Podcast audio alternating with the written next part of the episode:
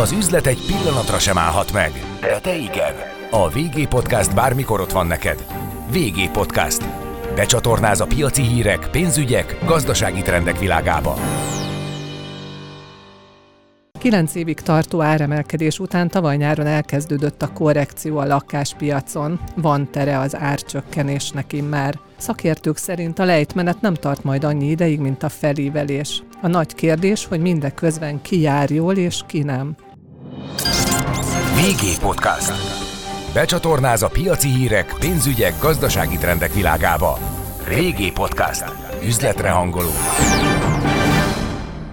Üdvözlöm a VG Podcast hallgatóit, én Sándor Tünde vagyok, a Világgazdaság újságírója, és köszöntöm a stúdióban vendégeimet, Hartli Balást, az OTP ingatlan.pont ügyvezetőjét, az OTP pénzügyi pont vezérigazgatóját, és a társaság értékesítési igazgatóját, Kormos Zoltánt. Szervusztok! Szia Tünde, üdvözlök! Szia, hello!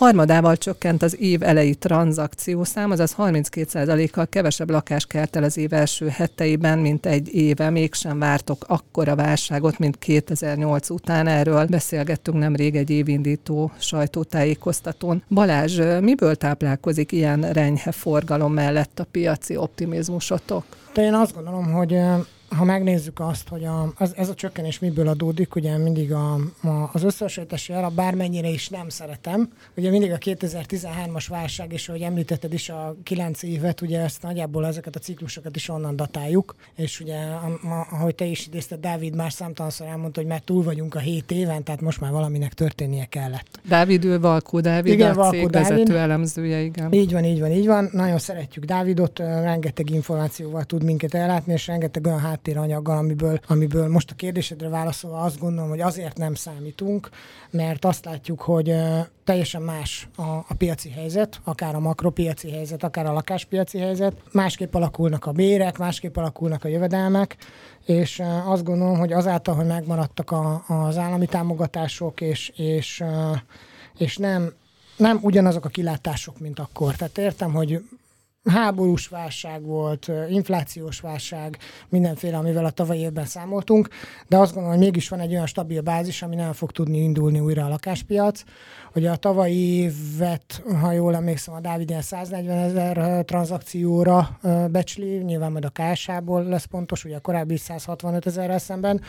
Én azt gondolom, hogy, hogy a normál életvitelszerű lakáscserékhez kapcsolódó a piac által 90 és 110 ezeres nagyságrendre tagsát tranzakciószám az biztosan meg lehet. Tehát, hogy van egy olyan stabil bázisunk, ami, ami most egy picit nem azt mondom, hogy megrenget, hanem, hanem egy, egy, egy picit eltekintettünk tőle, mert más, mások voltak a prioritások, például a tavaly utolsó negyed évben, de azáltal, hogy, hogy látjuk, hogy a támogatások megmaradnak, azáltal, hogy látjuk, hogy a, a, a bérek hogy alakulnak, ugye Dávidnak erre is vannak kimutatásai, én azt gondolom, hogy az én várakozásom abszolút pozitívak, tehát hogy én azt gondolom, hogy a második negyedév végétől már biztosan elindulhat valami, picit fölfelé, nyilván nem azt mondom, hogy húrá optimista vagyok, de hogy, de hogy nem látom azt, a, azt az Armageddont, amit láttunk mondjuk a tavalyi év utolsó negyedévébe. Hát a legizgalmasabb kérdés az az ár kérdése. Lehet most olcsóbban venni lakást, mint tavaly? Tehát történt-e nominális árcsökkenés már? Én azt látom, hogy nominálisan egyelőre nem Nyilván az áralkú az már, már a tavaly második fél évtől egyre erősebb volt a rendszerben, de ahogy, eh, ahogy eh, mondani szoktuk, egyfajta szegmens árazás van most. Ugye vannak olyan ingatlanok, amiknek az értéke még mindig feljebb megy, hogy nyilván a, a rezsiemelkedéstől való félelem, a, a kihasználtság, a négyzetméter alapon, tehát a belvárosi kisebb lakások, amiknek az üzemeltetése sokkal kedvezőbb, ott még adott esetben áremelkedésről is beszélhetünk, de alapvetően az, az amit teljesen őszintén én is tippeltem még tavaly októberben, hogy nominálisan már megjelenhet az árcsökkenés mondjuk január elején, az még mindig nincs itt. Tehát a, a, a nominális árcsökkenés az, az később fog beköszönni, én azt látom. Tehát, hogy el, elindul mindenki egy tavalyi árral a hirdetés oldalon, és amennyiben úgy alakul az érdeklődés, akkor, akkor vannak árcsökkentések nyilván, de, de alapvetően első körben még nincsen nominális árcsökkenés. Nagyon sokszor elhangzik, hogy kivárnak a piaci szereplők. Ugye azért nincs valószínűleg árcsökkenés, mert aki eladni szeretne, az még tartja az árat, vagy visszalép, és azt mondja, hogy nem vagyok kényszerhelyzetben, később adom el. Az eladók pedig esetleg arra várnak, ugye jobb árakra, vagy jobb hitelekre. Zoltán, akkor meg is szólítalak ezzel a hitel kérdéssel, mert a, a megtorpanásnak nagyon sokszor megnevezett oka, ugye a, az elszálló hitelkamatok. Hol tart most a piac, hol, milyen, kik vesznek föl hitelt, milyen lehetőségek vannak? A hitelpiac két részre érdemes osztani, a piaci kamatozású lakáshitelek és a támogatott lakáshitelek. A, a piaci kamatozású lakáshitelek ma 8-9 százalék között érhetők el. És valóban nagyon sok szereplőnek a fejébe ott lehet, hogy hát úristen, ez tavaly még 5% körül volt, tavaly előtt meg akár 3-4% körül lehetett, és ez mindenképp egy pszichés gát a hitelfelvétellel kapcsolatban, és kevesen értékelik ezt a helyén, hogy egyébként 16%-os infláció mellett 8-9-ért hosszú távon hitelt felvenni nem feltétlenül rossz biznisz tovább megyek, hogyha élethelyzetből adódóan költözni kell, akkor az meg nem egy financiális kérdés, akkor, akkor lépni kell. Egyébként ezek a 8-9 százalékos hitelkamatok melletti törlesztő részletek az elmúlt években megnövekedett jövedelmekből finanszírozhatók. Tehát, hogyha évekkel ezelőtti átlag jövedelmeket vetek össze az évekkel ezelőtti törlesztő részletekkel, meg a mostaniakat vetem össze, akkor ott nem történt olyan horror elszállás, mint amilyen jelzős szerkezeteket ma ebben a témában hallunk. Tehát, hogy azt gondolom, hogy itt a, valóban van egy, egy hitelkereslet megtorpanás, ami, ami ezzel a pszichés gáttal magyarázható szerintem.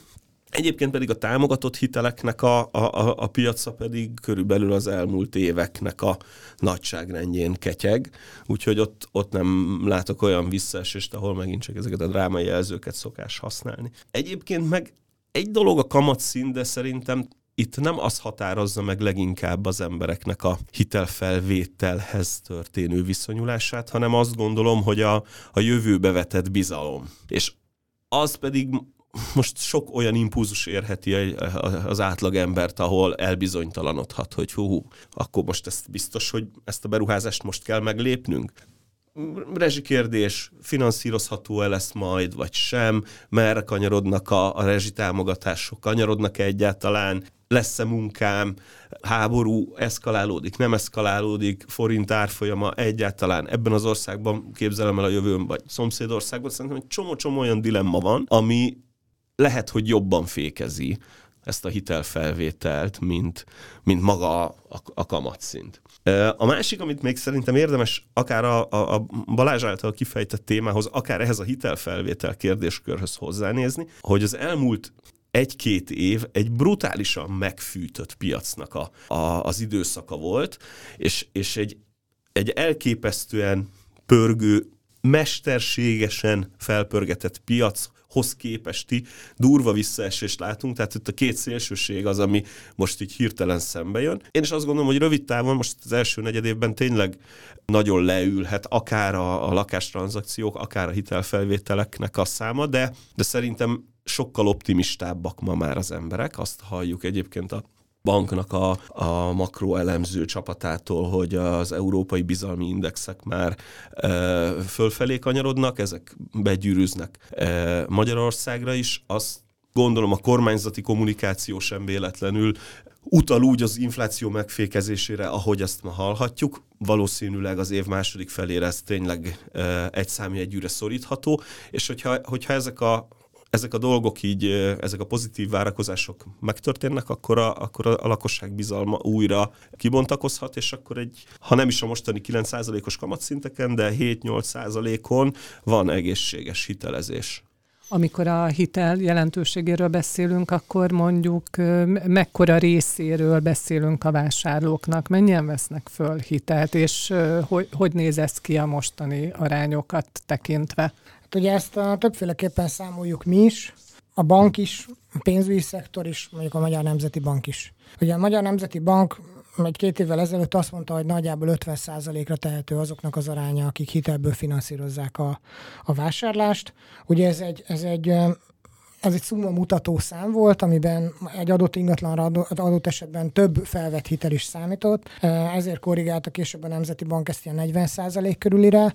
Én azt gondolom, hogy az, az átlagos, illetve amink információink vannak, az átlagos nagyságrend az a 30% környékén van valahol, tehát hogy nagyjából minden harmadik ingatlanhoz vesznek fel hitelt, és akkor még ezen felül van adott esetben az a, az a régiós, lokális vásárlás, ahol, ahol elegendő adott esetben csak valamilyen valamilyen típusú támogatás ahhoz, hogy megvásárolják az ingatlant. Hogy a, még egy gondolata egy visszatérve ahhoz, amit Zoli is mondott, és az enyémhez kapcsolt, hogy, hogy ugye ha megnézzük a hitelek alakulását is, és a, a a mértékek és a kamatok vonatkozásában, meg az ingatlanárakat, azért, hogyha ha jól megnézzük, azért közép-hosszú távon, bármennyire fűtött is a piac, azért kialakul egy egyensúly. Tehát amikor az ingatlanárak olyan szinten emelkedtek, ahogy az elmúlt néhány évben, ugye akkor voltak ezek a 3-5 százalékos kamatok, hiszen 16 vagy 10 százalékos, 10-11 százalékos hirdetményi és 8-9 százalékos tényleges kamatszint mellett nem lehetett volna azokat az ingatlanokat finanszírozni. Nyilván, hogyha elindul fölfelé a kamat, az magával húzza valahol az ingatlan áraknak a csökkenését is. Az más kérdés, hogy mivel nem csak erről a két tényezőről beszélünk, ezért számtalan dolog beleszól, de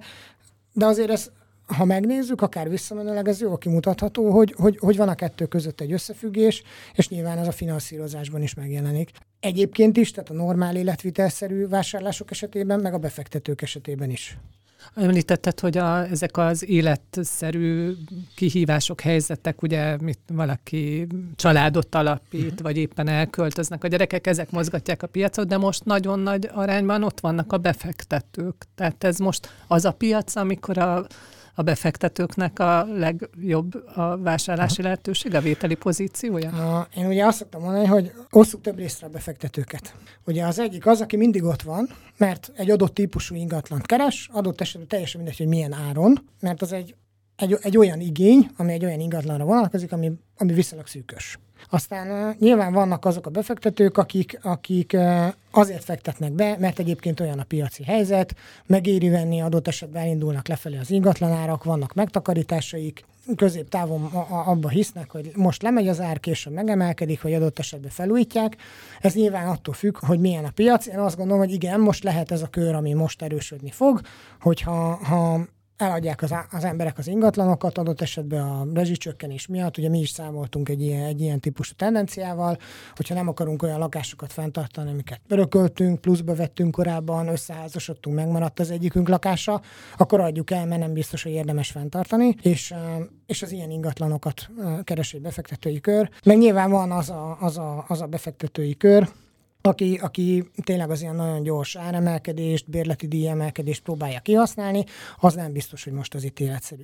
De igen, én azt gondolom, és ugye Dávid is erről beszélt nemrégiben, hogy, hogy most kialakulhat egy olyan helyzet, amikor lehet jó áron lakást venni, hogyha elindulnak lefelé a lakásárak, biztos, hogy a, a befektetői kört az itt ebben a szegmensben erősíteni fogja.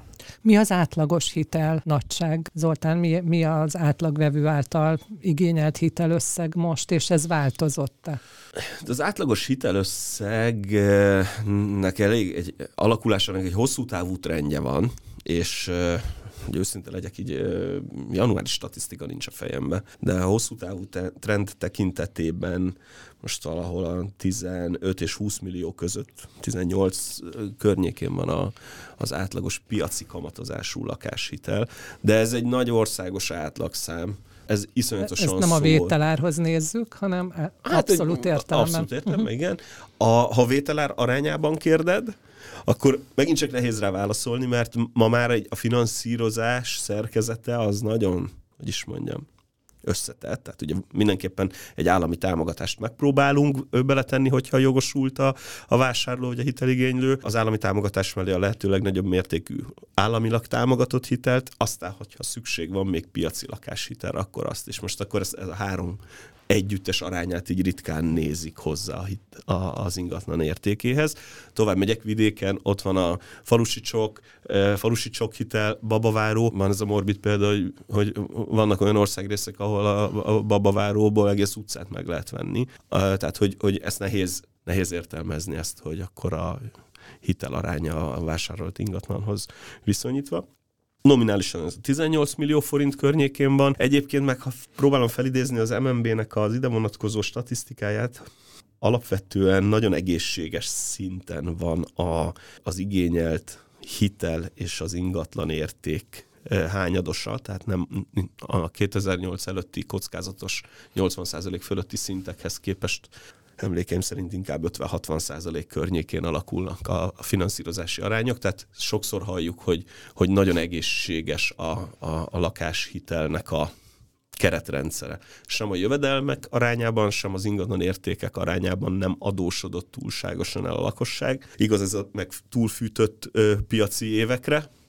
és még trendek nem bontakoztak ki ennyi idő alatt, mint ami, ami ö, amit tapasztalunk idén. Ugye az energetika egy hívó szó lett a lakáspiacon, innen akár az új lakások piacára is kanyarodhatunk, de akkor, mint a, az ingatlan közvetítői szemmel, mit láttok Balás, hogy, hogy tényleg első számú kérdésé vált az, hogy mondjuk milyen energetikai tanúsítványa van, mennyi a rezsi, megváltozott a keresési szempontrendszer?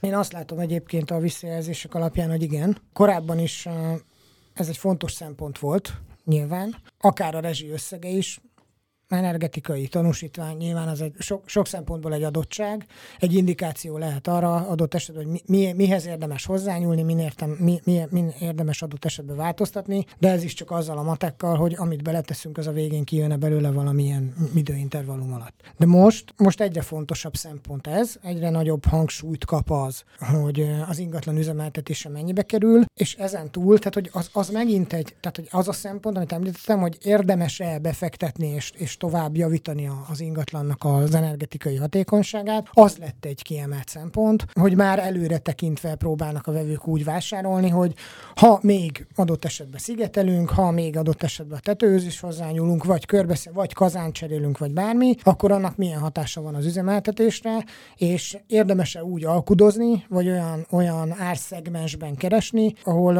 ezzel a befektetéssel, akár kezdeti, akár folyamatos befektetéssel elérhető az a végállapot, amiben el szeretnénk érni. Ugye a múltkor egy beszélgetésben pont erről beszélgettünk, hogy eh, igazából ez azt jelenti, hogy a, a vevő oldali tudatosság lett egy picit erősebb, tehát nem csak egy szempont lett maga az üzemeltetési költség, hanem a hosszú távú ingatlannal kapcsolatos tudatosság az, ami erősebb most, és ez szerintem folyamatosan erősödik. Többet kérdeznek a vásárlók? Egyrészt jobban megnézik az ingatlant, és tényleg számolnak azzal, hogy már előre adott esetben milyen befektetés szükséges hozzá, és ugye én azt gondolom, hogy az zöld termékeknek a piaca, akár az új lakásoknál ugye az energiahatékonyság, de az, de az ugye már sok szempontból minimális elvárás, jogszabály szerinti kívánalom, tehát annak muszáj megfelelni. Ez tovább fogja ezt erősíteni mindenkiben, akár újat keres, akár, akár használtat és egy befektetésbe gondolkodik.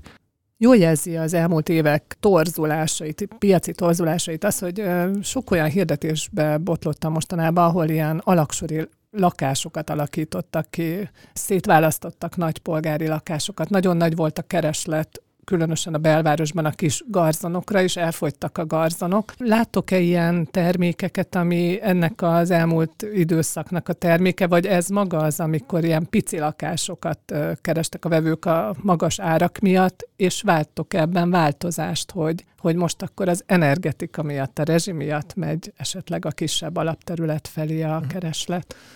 Én azt látom, hogy a kisebb alapterület felé törekvés, az már évekkel ezelőtt megjelent, ugye az új lakásépítésben is, nyilván az árak miatt. Nagyon sok építető azokban a projektekben, amikben benne voltunk, ugye mi korábban voltak 60 fölötti, 60 négyzetméter fölötti lakások erősen 80-100 négyzetméteres, sőt ugye a, a, a speciális akár tetőtéri penthouse lakások még nagyobbak voltak. Ezek elindultak lefelé, és egyre, egyre több 60 négyzetméter alatti jelent meg a kínálatban, vagy egyre több szóródott inkább itt a 60 négyzetméter környékén, tehát mindenki az eladhatóságra törekedett ugye folyamatos áremelkedés mellett. A használt piacon is megvoltak ezek, ugye az Airbnb-s lakások, ugye, amiket csináltak a, a hasznosíthatóság szempontjából. Én azt gondolom, hogy ez, ez a fajta igény megmarad, mert, hogy, mert hogyha az árak el is indulnak, drasztikusan nem fognak csökkenni. Nominálisan az árak gyakorlatilag ha ott maradnak, akkor ugyanúgy szükség lesz ezekre a kicsi lakásokra. Ugye az mindig jelen volt a piacon, hogyha valami, tehát ahogy említetted, alaksori lakások, meg szétválasztott, tehát hogy a, a rossz minőségű és a, a, a kifejezetten haszonszerzés irányába induló törekvések mindig itt voltak. Az más kérdés, hogy ezek eladhatóak lesznek-e a jövőben, mert ugye ezek mindig valamilyen kompromisszummal járnak együtt, de ezt én azt gondolom, hogy a vevőknek kell megfontolni, meg eldönteni, de hogy maga az az igény, hogy kisebb lakásokra szükség van, és olcsóbb üzemeltetéssel adott esetben csak egy adott életciklusra vonatkozóan egy néhány éves időintervallumra, arra biztos, hogy szükség van, és meg is marad. Van olyan lakás vagy ingatlan, amire nem lehet klasszikus lakáshitelt fölvenni? Mire kell figyelni, Zoltán, amikor vásárlásnál ilyen érdekes vagy speciális ingatlanról van szó? Van, egyértelműen. Egyértelműen támogatások tekintetében rigorózus a szabályozás, tehát több helyrajzi számon. Nyilvántartott, de egyébként fizikailag összenyitott például egy ilyen múltkor szembe jött egy ilyen problémakör, vagy építés módja is sokszor kizáró lehet egyes finanszírozók ártéren lévő vályog, vegyes szerkezeteket nem finanszíroznak, vannak mások, akik igen. Tehát, hogy, hogy, hogy érdemes a konkrét célingatlanra vonatkozóan kikérni szakértőnek a, a tanácsát, véleményét, mert nehéz most felsorolni azokat a, a tipikus kizáró tényezőket, de mielőtt még adásvételit kötnénk a kiszemelt ingatlanra, és tudjuk, hogy az jó eséllyel hitelből lesz e, e, megfinanszírozva, azt, azt érdemes előtte körbejárni, hogy, hogy, hogy nincs-e valami kizáró tényező. És várnak a vevők, a, vagyis nem a vevők, az eladók várnak a hiteles vevőkre, vagy még mindig azt mondják sokan, hogy inkább megvárja a készpénzest, mert az biztosabb? Hát én úgy érzékelem, hogy, hogy hagyományosan a, a kesses vevő az, az mindig előnyt élvez.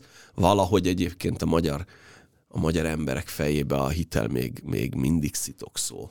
Vagy bizonytalannak hát, érzik, hogy esetleg nem kapja meg a ez, ez, ez egy ilyen ge- genetikusan be, velünk élő dolog, hogy egyébként ez tök érdekes, hogy a, hogy, a, hogy a magyar lakásállománynak nagyon kicsi aránya a terhelt jelzáloggal. Tehát ilyen 27-35 százalék körüli szám van a fejemben korábbról. Itt ez Dániában, Németországban 80 plusz. Tehát, hogy, hogy, hogy a magyar ember úgy áll hozzá, hogy csak hitel ne. Egyébként, hogyha témában Facebook kommenteket olvasunk, akkor is ez a, ez a tipikus viszonyulás. Akkor ugye jött ehhez még a, a, a devizahitel Történet, történetek, ami, ami ezt nem feloldotta, hanem még rádobott. Hát ahhoz képest, hogy nekem 20 éve lakáshitel a szakmám, a szüleim úgy vannak, ez egy Jézusom fiam, csak hitelt ne vegyen Ez az föl. addig nyújtózkodj, amíg a takaród ér? Hát, ez egy ilyen spéci magyar néplélek, és szerintem ez benne van a, az eladókban is, hogy az a biztos, hogyha kesses vevő jön, nehéz, nehéz ilyen beidegződésekkel mit kezdeni, de én Igen, pedig azt gondolom egyébként, hogy hogyha megnézzük a pénzügyi piacot, Ugye ez sokszor abból is fakadhat, hogy főleg, hogyha az eladók adott esetben nem vettek föl hitelt egy másik vásárlásnál, vagy ebből az értékesítésből akarnak újat venni, azért már teljesen más a hitelfelvételnek a, az átfutási ideje, meg a nehézsége, mint évekkel ezelőtt volt. Tehát, tehát hogy, gyorsabb lett. Igen, tehát hogy még, még emlékszem, saját élmény, 80-as évek vége, szüleim házfelújításra, tetőtér építésre vettek föl hitelt. Gyerekként ott ültünk két napot az OTP fiókba, és nem értettem, hogy miért ülünk át egyik asztaltól a másikig, és egy egész napon keresztül. Most már azért ez nem így működik. Tehát, hogy a, egyszerűsítettek a folyamatok, gyorsítottak, ahogy Zoli is elmondta, hogy, hogy ha szakértőt veszünk igénybe, akkor nyilván előre tud segíteni, nem ott szembesülünk a problémákkal, a banki átfutási idők sokkal gyorsabbak, tehát hogy már teljesen más, más ez a dolog, és, és nem, nem, nem kell én azt gondolom, hogy attól félni, hogy, hogy valaki adott esetben nem kapja meg a hitelt, ezért kell a készpénzes vevőre várni, mert Nyilván, ha az adásvételi szerződésben úgy ütemezzük a fizetést, akkor, akkor nem lehet abból probléma egy, egy hitelnél sem.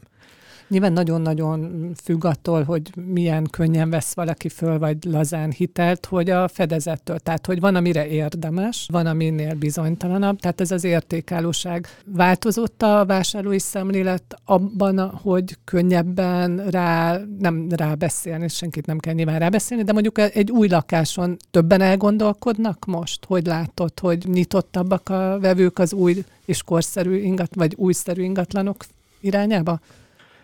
Én azt gondolom, hogy érdemes szétválasztani a, a vevőket abból a szempontból, hogy biztonságra törekszenek adott esetben. De, de az életben minden, minden szempontból ilyenek vagyunk. Használt autóvásárlásnál, bárminél. Tehát, hogy, hogy van, aki a biztonságra törekszik, és azt mondja, hogy szeretne egy új építésűt, ez most lett kész, olyan, amilyenek én szeretném, van rá garancia, teljesen rendben van. Ha valami történik, akkor is ugye helytáll az építető, tehát hogy rendben, én biztonságban érzem magam, mint egy új autónál. Meg vannak olyanok, akik azt mondják, hogy vállalnak némi plusz kockázatot azzal, hogy megvesznek egy használatot, és mondjuk azt kezdik el felújítani, azzal, hogy amikor azt elkezdik, akkor még nem számolnak azzal, hogy másfélszeresébe fog kerülni a felújítás, és egyébként végig... Nem erősíted a felújítási kedvet. Ne, ne, ne, ne, ne, tehát, hogy én világéletemben ezt csináltam, tehát, hogy építkeztünk, kis lakást újítottunk föl, nagy lakást újítottunk föl, tehát minden volt, tehát hogy ez egy általános tapasztalat, de hogy, de hogy mi mindig voltunk elég bátrak ahhoz, hogy, hogy, ezt, hogy ebbe így belevágjunk, mert, mert nem zavart. De hogy az ember típus függő,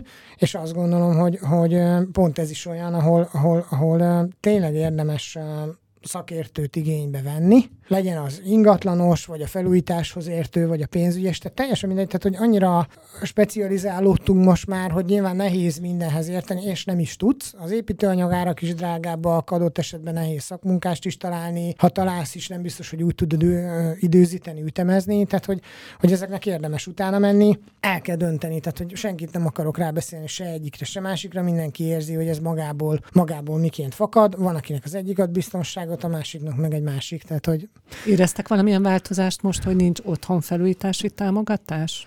Én azt gondolom, hogy van, van olyan termék, amivel ezt át lehet hidalni egyrészt, másrészt ugye, másrészt ugye az van, hogy, hogy folyamatosan jönnek ezek a zöld termékek, amik abba az irányba fognak elmenni, hogy, hogy javítsunk a lakásállományon, csökkentsük az energiafelhasználást, tehát hogy ez, ez, ez biztos, hogy itt marad velünk, és, és, és ez egy élő törekvés lesz a, a, a vevők részéről is. Én egyelőre azt tehát nem, nem, nem mondhatom, hogy azt érzem, hogy annak a, annak a hiánya egy jelentős kiesés lenne, mert, mert meg lehet oldani másképp. Érdekes, én az otthonfelújítási támogatástól sokkal többet vártam, amikor elindult. Az eredeti becslésünk az két, két és félszer nagyobb volumen várakozásunk volt, mint ami aztán lett belőle. A másik, ami meglep, hogy kivezették. Mert hogy tavalyi év végén, ugye sokáig lebegett ez, hogy akkor meghosszabbítják, nem hosszabbítják, változó, ö, esetleg energetikához kötik, ö, mert kétségtelen most teraszfelújításra, meg medencére nem biztos, hogy kell felújítási támogatást adni, de mondjuk az beszédes volt számomra, hogy a, hogy az MNB-nek egy utolsó negyedévi kiadványa hosszan taglalta azt, hogy a környező országokban milyen lakásfelújítási támogatások, vagy energetikai megújulást célzó támogatások érhetők el, és ebből én arra következtettem, hogy akkor 2023-ban lesz eh, velünk egy eh, ehhez hasonló program, úgyhogy meglep, hogy nincs, és még most is mernék rá fogadni, hogy, hogy szerintem még az év végéig lesz e, e, ilyen program. Vannak az orsz országnak különböző uh, CO2 kibocsátás kvóta vállalásai, és itt azt hiszem a lakóingatlanok nagyon nagyban hozzájárulnak ehhez, és a, a, a magyar lakásállomány ezen nincsen jó bőrbe. Szóval az, hogy egyébként évről évre 10-20 ezer darab új lakás kerül pia- piacra, ami korszerű energetikájú, mert a ZOP megkövetelte azt, ugye ez a Zöld Otthon program, az az nem segít a 4 millió lakásunkon, ami egyébként nagy átlagban Z kategóriás energetikai besorolású. Szóval én azt gondolom, hogy hosszú távon nem csak a rezsikeppelés, hanem azt gondolom, hogy a, az energia, energia felhasználásnak a, a, a valamilyen módon kordába tartás az, ami segíthet. És egyébként ez meg nem csak a, a, a rezsiszámlákon segít, hanem az életminőség tekintetében sem mindegy, hogy kifújja a szél a fogunkat a szánkból, vagy igen, nagy volt a várakozás évvégén mindig, hogy ha eddig bejelentik, eddig be kell jelenteni, most már ez lesz, és, és úgy érzékelem, hogy ez, ez nem múlt el, hiszen ez velünk maradt ez a probléma, az energiaárak ugye nem lesznek alacsonyabbak. Ami még érdekesnek tartani tőletek hallani, hogy említettétek ezt, hogy valószínűleg idén a mélypontot eléri a piac, és akkor innen elkezdődhet egy felívelés, hogy mi lehet az a jel, vagy melyek lehetnek azok a jelek, amik már majd a fordulópontra utalnak. Elsőként mi, mi az várakozás, hogy mi változhat meg? mi az, amitől már bizakodni lehet, hogy többen vesznek föl hitelt, vagy, vagy esetleg már csökken az alkuk tere, hamarabb el lehet adni a lakásokat. Tehát mi, mik azok a mutatók? Uh-huh. amik erre utalnak uh-huh. majd. Hát én azt gondolom, hogy a, az első és legfontosabb, amit az Zoli is mondott, az, hogy, az, hogy egyébként az emberek úgy érzik-e, hogy van-e, van-e, igen, uh-huh. van egy stabilitás, van egy biztonság. Nyilván ezt Emellé jönnek majd azok a, azok a tényezők, amik a makrogazdaságban megjelennek. Ugye, ha most megnézzük mondjuk a hosszú állampapírhozamokat, azok csökkennek, csökkenő tendenciát mutatnak, hogyha ezt le fogják követni a lakáshitelek is, és van egy, egy általános biztonság, akkor, akkor nyilván meg fog indulni egy, egy kereslet azoknál is, akik adott esetben most emiatt halasztották el. Emellé fog beállni minden, ami, ami hozza magával a, hogy azt, hogy egy idő után át fog fordulni a piac. Én, én nehéz, egy dologhoz kötni, én azt gondolom. Tehát, hogyha ha nem szabadul el semmi nagyon, nagyon olyan irányba, hogy akár beszakadnak az árak nominálisan, akár a hitelkamatok, hanem, hanem folyamatosan lekövetjük azt a fajta változást, ami most előttünk van, és már látjuk előre, és a makroelemzők ugye nagyjából előre vetítették, hogy egy-másfél éven belül hova fogunk tudni eljutni, hogy fog tudni csökkenni az infláció, hogy alakulnak a jövedelmek, akkor én azt gondolom, hogy azon a pályán valószínűleg hasonló ütemezéssel, ha csak nem történik valami, akkor, akkor azzal az ütemezéssel fogunk tudni erre visszaállni. De nyilván mindig, mindig, mindig lehet valami olyan, ami, ami adott esetben egy adott pillanatban vagy előre mozdítja egy picit jobban, vagy visszamozdítja, de hogy a pálya azt szerintem adott. Nyilván nem, nem egyedüli jel, amit mondtál is, hát ezek kézen fogva járnak. Például most mi a tapasztalat, hogy, bocsánat Zoltán, látom, mindjárt átadom a szót, csak még annyi, hogy, hogy most azért érdeklődnek, kérdezősködnek, csak nem lépnek még az emberek, így értető a kivárás? Igen, de azt látom, hogy egyre többen. Tehát, hogy még, a, még ugye ez a, az, az a fajta piaci csökkenés, amiben most benne vagyunk, az mondjuk a saját tapasztalat alapján ilyen tavaly augusztus vége környékén indult, és onnan csökkent folyamatosan, de az is nagyon érdekesen, a kollégákkal beszélgettünk, hogy azért lokáció szerint eltérően, tehát voltak olyan régiók, olyan megyék, ahol október-novemberben emelkedést tapasztaltak, és nem csökkenést. Hiába volt általánosságban országos szinten csökkenés. De hogy ugye az, ami a, az utolsó negyed évre volt jellemző, az tényleg viszonylag markáns csökkenés volt, de ott is a, a, akkor volt az, hogy az, az igények, a telefonálók, az érdeklődők kezdtek el eltűnni a piacról. Ott, amit is említettél, hogy az a fajta kivárás, hogy mi lesz a támogatásokkal, hogy alakul a háború, mit várhatunk az inflációtól. Tehát ezek a, ezek a várakozások határozták meg a kivárást, ami a, a saját számainkkal nézve, mondjuk január közepéig így is volt, viszont onnantól kezdve jött egy, egy, egy markáns érdeklődés, tehát hogy maga a vevői érdeklődések száma, a mutatások száma az folyamatosan növekszik, és igen, ehhez képest még mindig van egy kivárás, mert nem ugyanaz a tranzakciószám jelenik meg, vagy jön ki ugyan, ugyanabban a mutatás számból, mint korábban, de már sokkal aktívabb a vevő érdeklődés, már csörögnek a telefonok, ugye megbízás számunk folyamatosan nő, tehát hogy én bizakodó vagyok ebből a szempontból. Készülődnek a igen, vevők. igen, igen. Van egy legendás elemzője az OTP banknak, Tardos Geri, akinek van egy nagyon jó tanulmánya arról egyébként, hogy az ingatlan piaci fordulók teteje alja tipikusan milyen jelekkel követett, és megtaláltam azt a prezentációját, ez a 98-as és a 2014-es alsó fordulónak voltak hasonló jelei. Ez az 5-6 bullet pont az az, hogy a recesszió után elindul a növekedés, tehát egy, hogy mik a jelek, akkor, a, akkor van egy, egy, egy, egy GDP növekedésünk, megáll a munkanélküliség emelkedése, véget ér a reálbércsökkenés, megjelennek az első készpénzes vevők, élénkül a kereslet, miközben alig épül lakás, csökkenő infláció és csökkenő kamatok. Először a makro, a GDP és a bér fordul, utána a tranzakciók, majd az ár, végül jön az építési aktivitás, és nálunk végül jönnek a támogató programok. Egyébként valóban a támogatások sokszor már egy egyébként nagyon pörgő ingatlan piacra érkeznek meg, és azt túlfűtik. Tehát ezt lehetne egy kicsit, eh, hogy is mondjam, jobban időzíteni, kevésbé, ke, kevésbé prociklikus uh-huh. támogatási rendszer, azt tudom, simíthatná ezeket, a, ezeket az amplitúdokat, de, de körülbelül ezek a forduló jelei, ami egyébként simán benne van a, a 2023-as év második felében.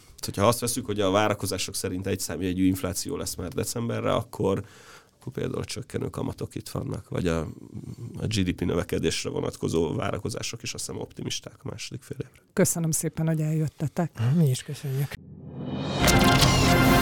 Üzletre hangolunk. Régi podcast.